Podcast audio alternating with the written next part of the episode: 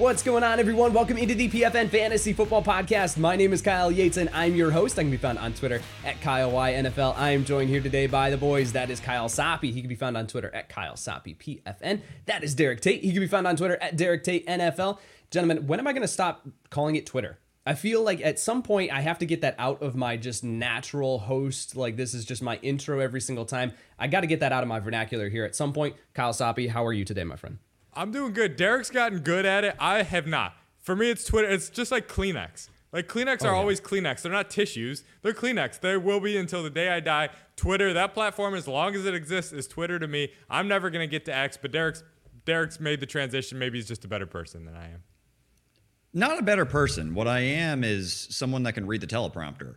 And I am Ron Burgundy. am Ron Burgundy. If it is in the teleprompter, I'm going to read it. So now that it says X, I do throw in formerly known as Twitter every now and then. But, uh, you know, change comes pretty swiftly. And speaking of change, we're heading into 2024 and there's a lot of movement and rankings and changes along the fantasy football landscape heading into the next season. I'm excited. Well, hey, Derek just said swiftly, so he wants to kind of subtly steer the conversation towards Taylor Swift. We're not doing that here, Derek. No. We're not doing that. It is day one of the fantasy football offseason here officially for us, and there is a ton of movement already here as we are recording this here Monday, 11 a.m. Eastern. We only have news on two coaches that have been let go. So by the time that you are listening to this, there may be more, but we only have news on Arthur Smith being let go by the Atlanta Falcons and Ron Rivera being let go by the Washington Commanders. I do want to spend some time here talking about the fantasy fallout here. What is the fantasy impact of the Atlanta Falcons? Thank you. Moving on from Arthur Smith, Kyle, I will throw this to you first. What is the fantasy fallout? What do we need to be expecting here moving forward for players like Kyle Pitts, Drake London, Bijan Robinson? Well, for the first two, you got to be excited. How could you not be? This we're talking about the highest rush rate over expectation in the league this season. And they weren't playing from, a, you know, this isn't a stat where you're playing from ahead. They're 7 and 10 and behind in all these games, and they're running the ball. They're melting the clock. Arthur Smith from day one wanted the season to end. Like, that's not how you're supposed to do that. That's not what fantasy managers want from three viable assets. So, obviously, it moves their stock up. We got to see who comes in, who's under center. Like, that's a big part of all this.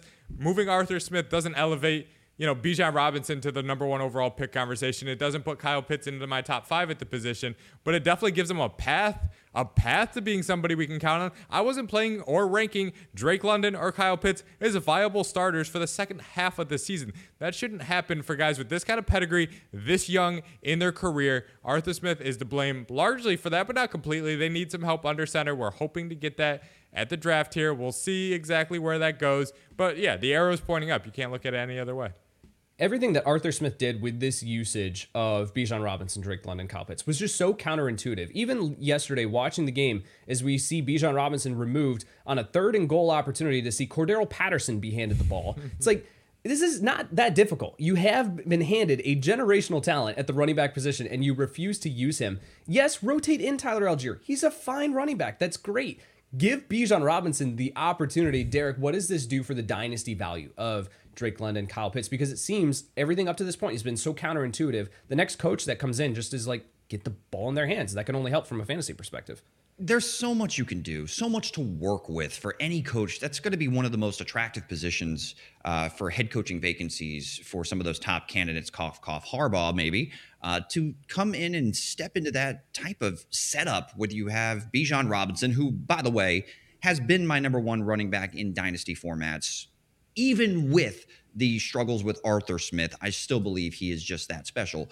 But certainly that path for Kyle Pitts and Drake London in particular, who's had like a wide receiver three floor despite all of the struggles in the passing game and usage and uh, just the static nature of that Falcons passing attack over the last two seasons, Drake London's still been a wide receiver three, and that's his floor. Now, if you get somebody in there that actually knows what they're doing and we have a, a jump in quarterback production with the right offensive minded head coach, I could see Drake London, you know, kind of sneaking into the, that, that top 20. I already have him as a top 15 asset at the wide receiver position in dynasty formats. Uh, Kyle Pitts, I still have him as a, I'm stubbornly keeping him inside my top six uh, in my dynasty rankings at the tight end position just because of how elite of a prospect he is. Yep. Uh, but it needs to start coming together, and hopefully they get the right guy in there. But instantly, the fact that Arthur Smith is gone, justifies my aggressive ranking because I do believe in their prospect profiles moving forward. The coaching move will automatically, as Kyle Soppe said,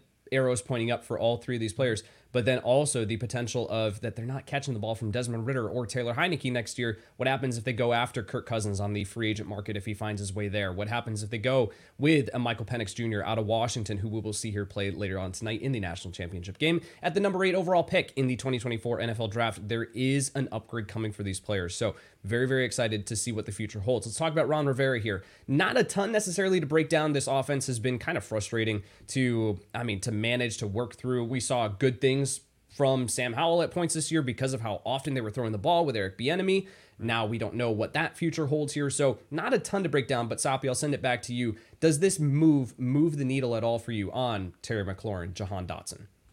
It doesn't it doesn't really move it. I mean, they were top five in pass rate over expectation this season. If you can get that, like I'm going to be all in on McLaurin again. Bieniemy runs a tight ship there. You want to trust that offense, and I do. McLaurin's a good player. He should be featured as much. I, I don't know why he wasn't. Maybe it's ineptitude at the quarterback position. You touched on maybe they figure that out this offseason. If that's the case, Terry McLaurin's going to be a top 15, top 20 kind of guy but he hasn't been able to return that right now. They they had to do everything they could to get him to a thousand yards yesterday in the NFL 2023, a thousand yards shouldn't be that hard if you're healthy in an alpha wide receiver one like McLaurin is. I want him to see, I want him to thrive. I don't know if the moving on from Rivera changes that in a major way. I need to see something under center before I elevate him to where I think he can be.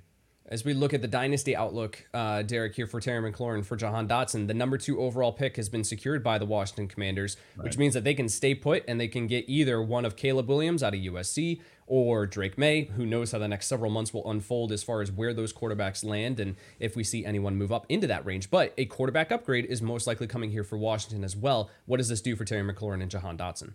It, a lot of it's going to depend on whether they keep Eric Bieniemy uh, and who they bring in as a head coach. If it's like someone like Bill Belichick, obviously we don't have that information right now, but it, there's going to be a. I'm going to be very interested, very intrigued, in particular for Jahan Dotson, which I actually really like Dotson as a prospect coming out of Penn State but you're looking at his first two seasons and the numbers are what they are guys. It's he was the wide receiver 51 his rookie year in just 12 games flashed that big playability. Mm-hmm. uh, and i do think he's a an above average separator but the next season in a pass happy offense with 22 more targets he finishes the wide receiver 56 in ppr formats. It just production hasn't been there guys and maybe the right offensive system maximizes his potential and gets him more involved. But certainly Dotson is someone that I'm very nervous about moving forward if you invested a first round pick. So I think just a lot's going to depend on who that hire is uh, there in Washington. I'm very intrigued by it, but right now I just don't have enough information. I feel like to be able right. to aggressively move Dotson up or down. Uh, certainly, the arrow seems to be pointing down on what was a disappointing 2023 season. We will see over the next several weeks here how this all plays out. We will have you covered here at pfnfantasy.com, whether on the website or here on the podcast, wherever you get your podcasts. Guys, if you have not heard, ESPN's new sports betting app, ESPN Bet, is now live. Secure $250 in bonus bets by signing up with the link in the episode description and use the promo code PFN. You will instantly have $200 in bonus bets in your account, plus another 50 within 24 hours. You must be physically present in one of the 17 states that legally have ESPN Bet for bonuses, 21 years or older, and present in participating states gambling problem. Call 1 800 Gambler. Also, we are going to get into here some top 10 takeaways from the 2023 fantasy football season. Before we do, if you have hung out with us all year long, we greatly, greatly appreciate you. This was year one of the PFN Fantasy Football Podcast, and we saw some incredible traction and growth here. We appreciate each and every one that listens. Take 30 seconds out of your day here, guys. Rate and review the podcast wherever you are listening. Helps out in a major, major way. We are not going anywhere. We are going to be here with you all off season to make sure that you guys are covered, not just for 2024 fantasy football, because guess what? The preparation starts now, but also the dynasty season here as we cover these incoming rookies as well. Let's get into this here. I want to kind of stop, take pause, review as we have the fantasy football landscape consistently and constantly changes. Things that we learned two or three years ago are no longer relevant as we look at the landscape as it changes here. So, what I wanted to do was just stop, pause, and look back at what we learned here from this year that we can take with us as we start to prepare for 2024 and beyond. So, Soppe, I'm going to send this here to you first. What is your number one, or we'll start at number five, we'll work our way down to number one. Number five takeaway here from the 2023 fantasy football season. Yeah, my first two are going to be similar here. I think ADP can be awfully noisy when it comes summertime. Like you get a lot of hype going a lot of directions here, but sometimes sometimes we get it right as an industry and that's what took place at the tight end position this year and I'm kind of tempted to say it's going to be the same next year. We saw we saw Sam LaPorta breakout. Okay, that happens. You're going to get a rookie, you're going to get a young guy explode. That's kind of hard to see. But tight ends two through five, you know what they were? They were tight ends one through four on the ADP board this season. You've got Kittle, Hockenson, Andrews, and obviously Travis Kelce. So I think the top board, the elite echelon of tight ends, you can't really go wrong. Shuffle them up, deal them out however you want. But I think you kind of got to stay chalk if you're going to go that direction or you're going to pay way down. Make up your mind. But I think the top of the ADP board is more or less pretty accurate when it comes to the tight end position. I think there's a conversation for the ADP within the specific position, but then also the overall, overall ADP and yeah. where those players land. So, did you see anything here with those players two through five, like you said, or, or, one through four sliding down to two through five? Did you see anything here with that lesson that you learned that is going to make you more interested in investing in those middle rounds of fantasy drafts? Or are you still like, that's great for the positional ADP, but I'm still going to be willing to take that tight end later on? Yeah, no, I tend to agree. I'm going to be price sensitive when it comes to that. I wasn't willing to pay up for Travis Kelce in a first round pick capacity this year. If you start getting the tight, like I, I view kind of the top tier as one kind of chunk of players. I don't think Kelce really separates himself in a major way, and the tier is growing as we go here. So if you're talking round four and five is when those guys start going off the board, maybe you'll get my click there. I'm more tempted, like you are, to wait because there's so much similarity after you get outside the top five or six at the position. But I will I'll consider it in the early to mid rounds if a tier, if the end of the tier is starting to fall a little bit. This just tells me that we need to do a 2024 fantasy football mock draft here as soon as possible. Let's do it. Test this yes. out. Uh, Derek, let's send it to you. Number five takeaway here from the 2023 fantasy football season. So here's a yeah. So here's a takeaway that I didn't anticipate potentially having that I would actually like to maybe pay attention moving forward. Uh, so I really feel like I learned something. Second year running backs. It it was a thing in 2023. Start looking at like the top 24 as far as fantasy finishes this season. Breece Hall, second year running back with the same head coach, same coaching staff.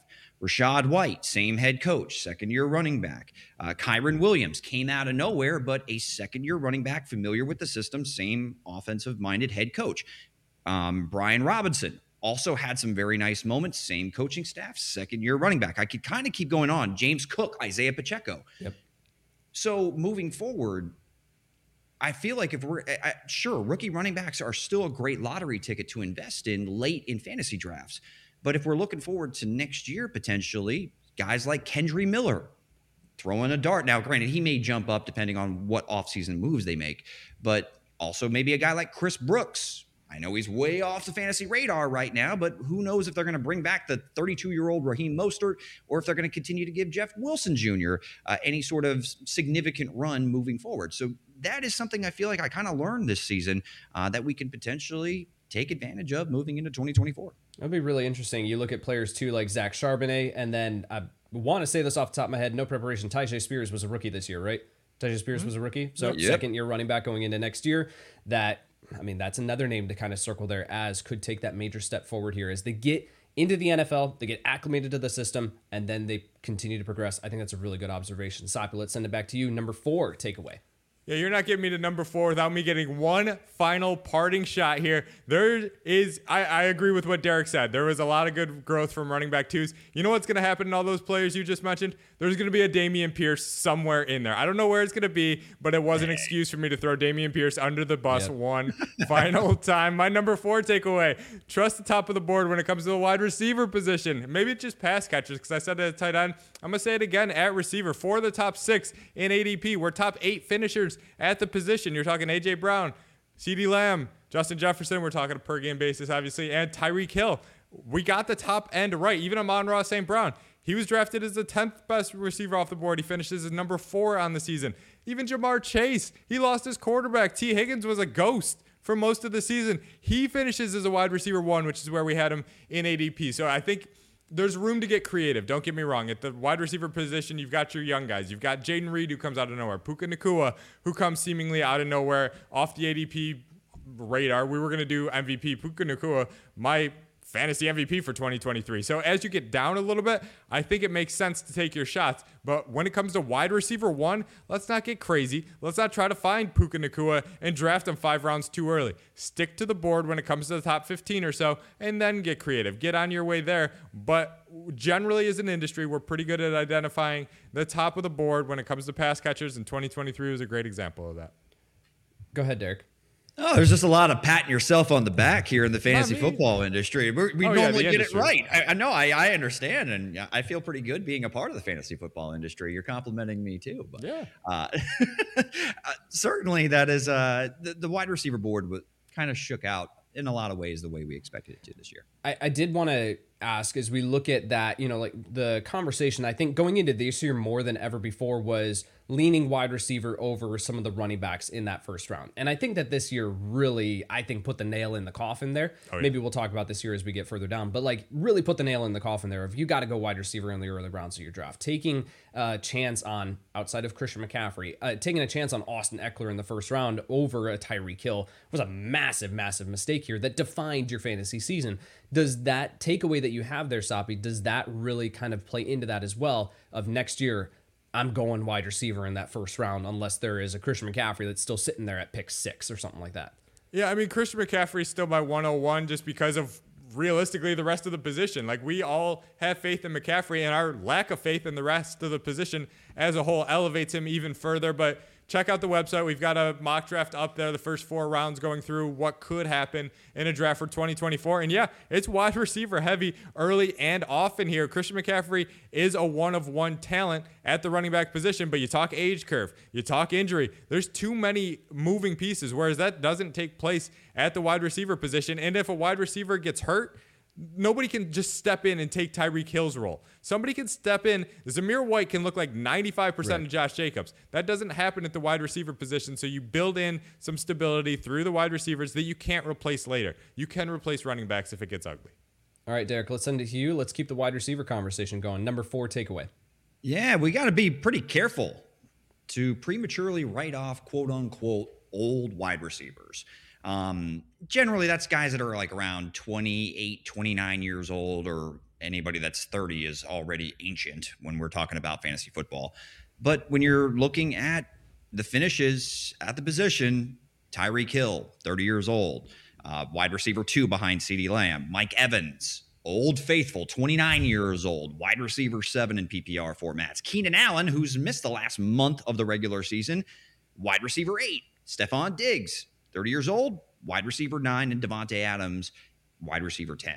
And I could continue to go on and on, but the veteran wide receivers who are set up to be alpha target earners seem to be a safe investment on draft day that continued to return big dividends. I mean, if you got Keenan Allen where you got him this year, probably in like the third round, you were happy. If you got Mike Evans in like the seventh, you were doing a backflip all season long. So I don't want to write off old aging wide receivers uh, too prematurely heading into 2024. Yeah, I think that that is a really, really clear clarification to make of the older wide receivers that are still penciled in to be the alpha target earners, right? You, like Adam Thielen comes to mind immediately of like this guy was there's no competition in that wide receiver room, 32, 33 years old or however old he is now. Not people were not banging down the door to go draft Adam Thielen, but he was a very, very solid and reliable fantasy asset over the first half of the season. Definitely tailed off here towards the end. That's definitely something to keep in mind here that the wide receivers that are still penciled in to be that alpha target earner are safe investments there. And for me, I think this year more than ever before, I'm going to be leaning more safety than upside here, especially in those early rounds, because I got burned in a lot of different spaces looking for some upside there in the early rounds of drafts. Soppe, let's send it back to you. Number three takeaway. Yeah, I'll stick with some of those receivers here. I don't think you need to chase an offense that has an elite quarterback when it comes to trying to find these wide receiver ones or just wide receivers that produce based on their average draft position here. That drags down the ADP. Mike Evans obviously comes to mind. We all wanted to kill him. His resume was nothing but gold. We had Baker Mayfield and we're like, nah, he's like wide receiver 37. Like, no. That's that doesn't make sense. He's not 76 years old. He still has plenty of skill. And Baker Mayfield, by the way, he's been a quarterback in the NFL for quite some time, but he's not alone. Like DJ Moore, we love Justin Fields for a fantasy asset, but nobody's going to say he's a refined passer. DJ Moore, great season. Michael Pittman, we thought eh, maybe Anthony Richardson, who knows? Anthony Richardson gets hurt, and we're like, oh my God, Gardner Minshew for the next three months. What are we going to do? Michael Pittman's God gift of fantasy consistency this season. Chris Olave, worked well in New Orleans. Not really any quarterback situation to write home about there. Amari Cooper breaks the Browns receiving record.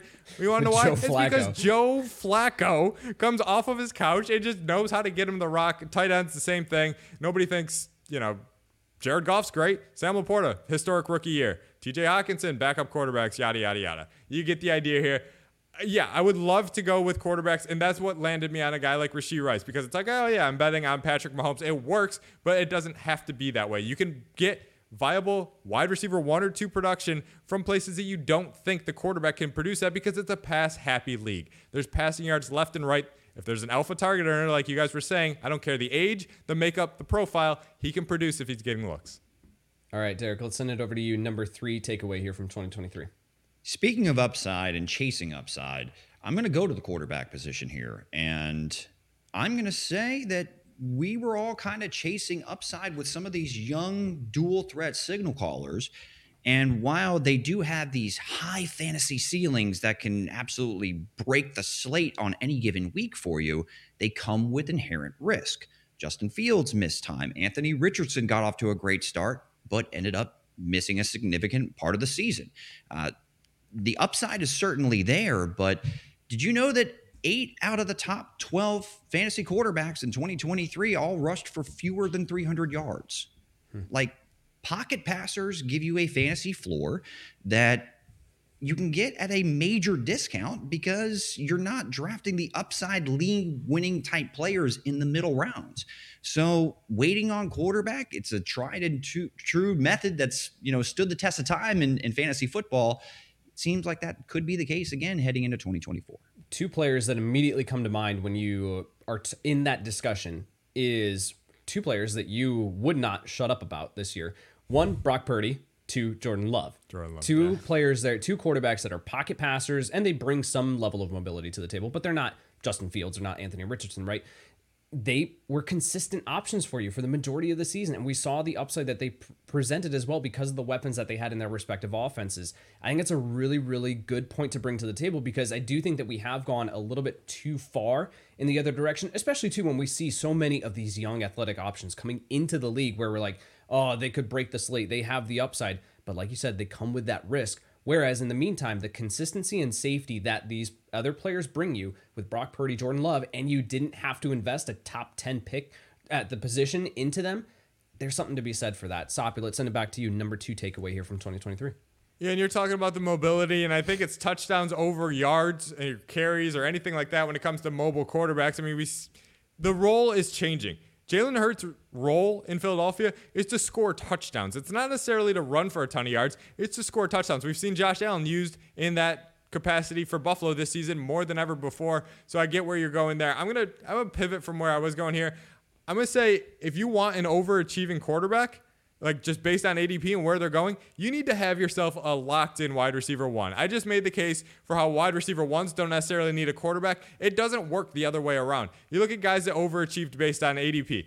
Dak Prescott, obviously a wide receiver one there. Tua, wide receiver one, not close. Jared Goff, Brock Purdy, Matthew Stafford, guys like that all had top 10 receivers and they were able to overachieve where they were being drafted this summer. So if you're going to go that direction, if you're going to wait on the quarterback position or wait and try to, you know, fall down the board a little bit, you have to be confident in their number one option. I don't care if depth is a concern or there's something like that. You can work around that to some degree, but you can't just find these top 15 receivers. Make sure you have one if you're drafting down the board. So you're telling me don't draft Bryce Young. That's what I'm telling you. Loud Jared. and clear. That is the only evidence I have. Otherwise, Bry- Bryce Young's just a great option. But outside of that little nugget I just gave you, yeah, don't draft Bryce Young. Go what ahead, about Derek. Jordan Love? Right. He might have a wide receiver one, right? I mean, uh, I, I like Jayden Reed, but I mean, he no, he's talking be- about he's he- talking about Dontayvion Dontayvion Wicks. Uh, obviously, Yeah. the all name team. But yeah, no, I mean, obviously nothing's perfect here. But for the overachievers this year, and Jayden Reed, would you say he didn't overachieve where he was going? So if you're gonna say a top ten receiver, obviously they all had wide receiver ones. Jayden Reed far and above where he would have been. Don't get me wrong, I was wrong on Jordan Love a thousand times over. I was wrong on Jayden Reed too. I mean, he is far above what we thought. I don't think he's a top ten receiver, but he's certainly a I think he's working his way into a wide receiver one role, not for fantasy, but for the Packers. He's their guy. He's a target earner. He's what, if we knew Jayden Reed was going to be what he was this year, I would have been far more confident in Jordan Love. I guess that's the best way to say it. Yeah, I think that there's the case of like you have for every Jordan Love, there's a Russell Wilson, right? Where it's like Russell Wilson, yeah. the confident. Did we have confidence in the wide receiver one there in Denver? N- no, like they I like Jerry Jeudy. yeah, the is it Jerry Jeudy? Is it Courtland Sutton? Like I think there there is I think Jordan Love is more of an outlier, and we'll dive more into this as we move throughout the rest of this offseason. But like, is Jordan Love truly an outlier, or is he now the moving case, the case study moving forward? I think there's a conversation there. Derek, listen to you. Number two takeaway. Number two takeaway for me: Can we throw out the window this whole "don't draft rookie tight ends because they can't be fantasy contributors" myth now? Sam La La La La LaPorta, baby. It's tight end one fantasy football season. I, look, I get it. A lot of things had to fall into place for Sam LaPorta to have the type of season that he had in 2023. But a tight end with his type of skill set, which we see a lot of these guys coming into the league, cough, cough, Brock Bowers, as long as he doesn't get drafted by the team that has Arthur Smith on their coaching staff, I'm not worried about that. I think Brock Bowers is a running back who plays tight end, uh, and he's going to be in my top 10 heading into the season unless he lands somewhere terrible. Um, but the the whole myth with you know rookie tight ends, I think that was kind of debunked this year. Not only with LaPorta finishing as the tight end one overall in PPR formats, but also Dalton Kincaid at tight end eleven. So two tight end ones from rookies this year, including the top number one spot. I think we can go ahead and throw that out the board and take it on a case by case basis moving forward. I think that's the that's the important part of it. Is like I think that we had really come to the point of this is unanimous at this point. Rookie tight ends will not contribute for you. They are a terrible draft day investment. You wait until they break out. But if you invested in Sam LaPorta in your draft you at tight end uh, yeah. 13, you know you reached a little bit. You had faith. I mean, goodness, you potentially won your league because of him. I, I think that it's at least breaking the. It's uh, not a unanimous case now at this point and it's now we operate it on a case by case basis because I think that you also mentioned you mentioned Dalton Kincaid, but I think that you can also put Trey McBride into that conversation sure. as well. Like he wasn't a rookie; he was a second right. year player, but missed part portions of his rookie season. Had Zach Ertz above him on the depth chart, never got his opportunity. But as soon as he got the opportunity, he produced in a big, big way. So I think it is now this case by case scenario and breaking it down from that perspective even Musgrave and, Tuck, yeah. and Tucker Kraft, yep. if you combine them basically in their production throughout the season, they probably finished somewhere as a top 15 tight end. I don't have the numbers available, but um, or at least I didn't do that type of research. My humble apologies. But yeah, I mean, it feels like whoever's been the tight end one or the starting tight end for the Green Bay Packers this year has been a fringe tight end one option for the majority of the season. I will be drafting Tucker Musgrave as a top 12 tight end next year. Soppe, number one takeaway on the year. Let's go. See, I was I was going Luke Kraft there, I but Tucker Musgrave, it, but, I kind of yep. like that better. Yep. I like it. Um, my number one takeaway here, and it's nothing new, but it's just the direction of our NFL and people. I don't want to say they're slow to move, but you're not you're not moving fast enough. You need to catch passes at an elite level if you want to be an elite fantasy running back. It's just that simple. I don't care. It's not a PPR thing. It's not a half PPR thing. Any league that is our avenue to greatness when it comes to fantasy this year. Top 10 running backs, right? We've got CMC, ETN, Kamara, Gibbs, Rachaad White, Breece Hall. They all caught over 50 passes. Other guys in the top 10 either had a career year when it comes to scoring touchdowns, which is fickle. We can't really project career years like mm-hmm. what Raheem Mostert had or something like that. So the path to consistency is through the pass catchers. Obviously, the exception there, I just named nine guys. The exception, Saquon Barkley. The Giants were terrible. Like, okay, that's going to happen from time to time here. But if you're not catching 50 balls or at least pacing for that on a per game basis, your odds of becoming a running back one in this time and this era, it, it ain't going to happen. It's, it's a tough way to get there. PPR, obviously, you get more points because you get rewarded for the receptions, but receptions are worth more than carries in space anyway. So that's what I'm looking for in all sorts of leagues. You're telling me that you didn't project Raheem Mostert for 20 plus rushing touchdowns? On, I had him at 19. I had him at 19, so and so close. Uh, Derek, let's send it to you. Number one takeaway of the year. Fellas, you know, we talk about rookie running backs and how they're nice lottery tickets, right?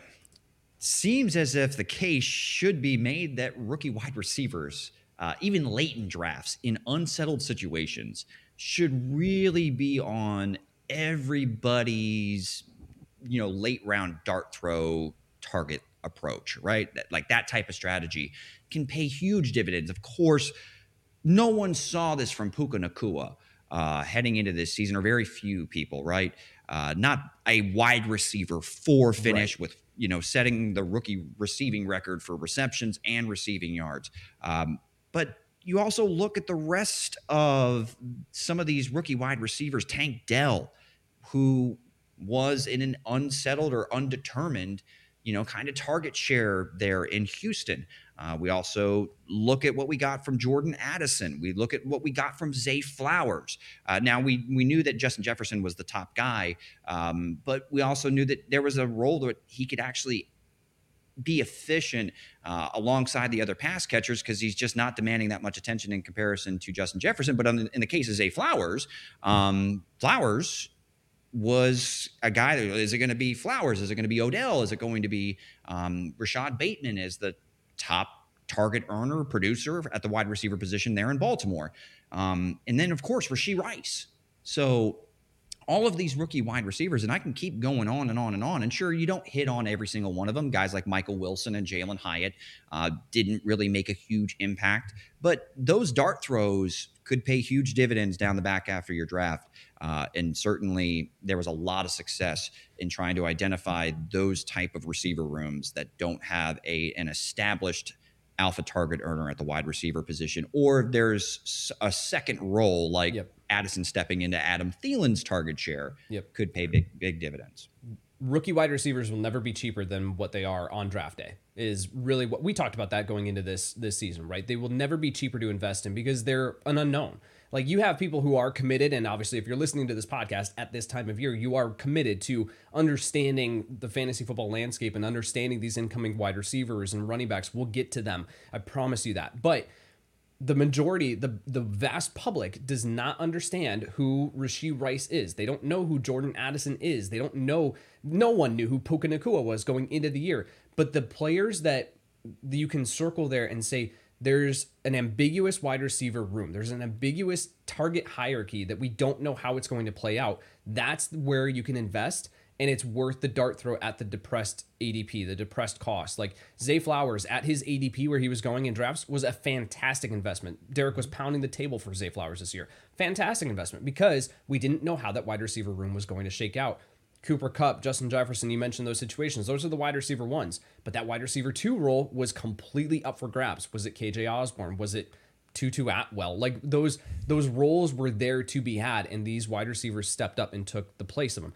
If you don't hit on them, like a Michael Wilson, like a Jalin Hyatt, it was a 14th round, right, 15th round it. draft call, like draft pick that doesn't affect you whatsoever. But when you do, when you can hit on a Puka Nacua in the 15th round or something like that, it's absolutely worth the investment. I loved this call, Derek, because I think that those rookie wide receivers, especially as we get into the later rounds, and this incoming draft class is special at the wide receiver position.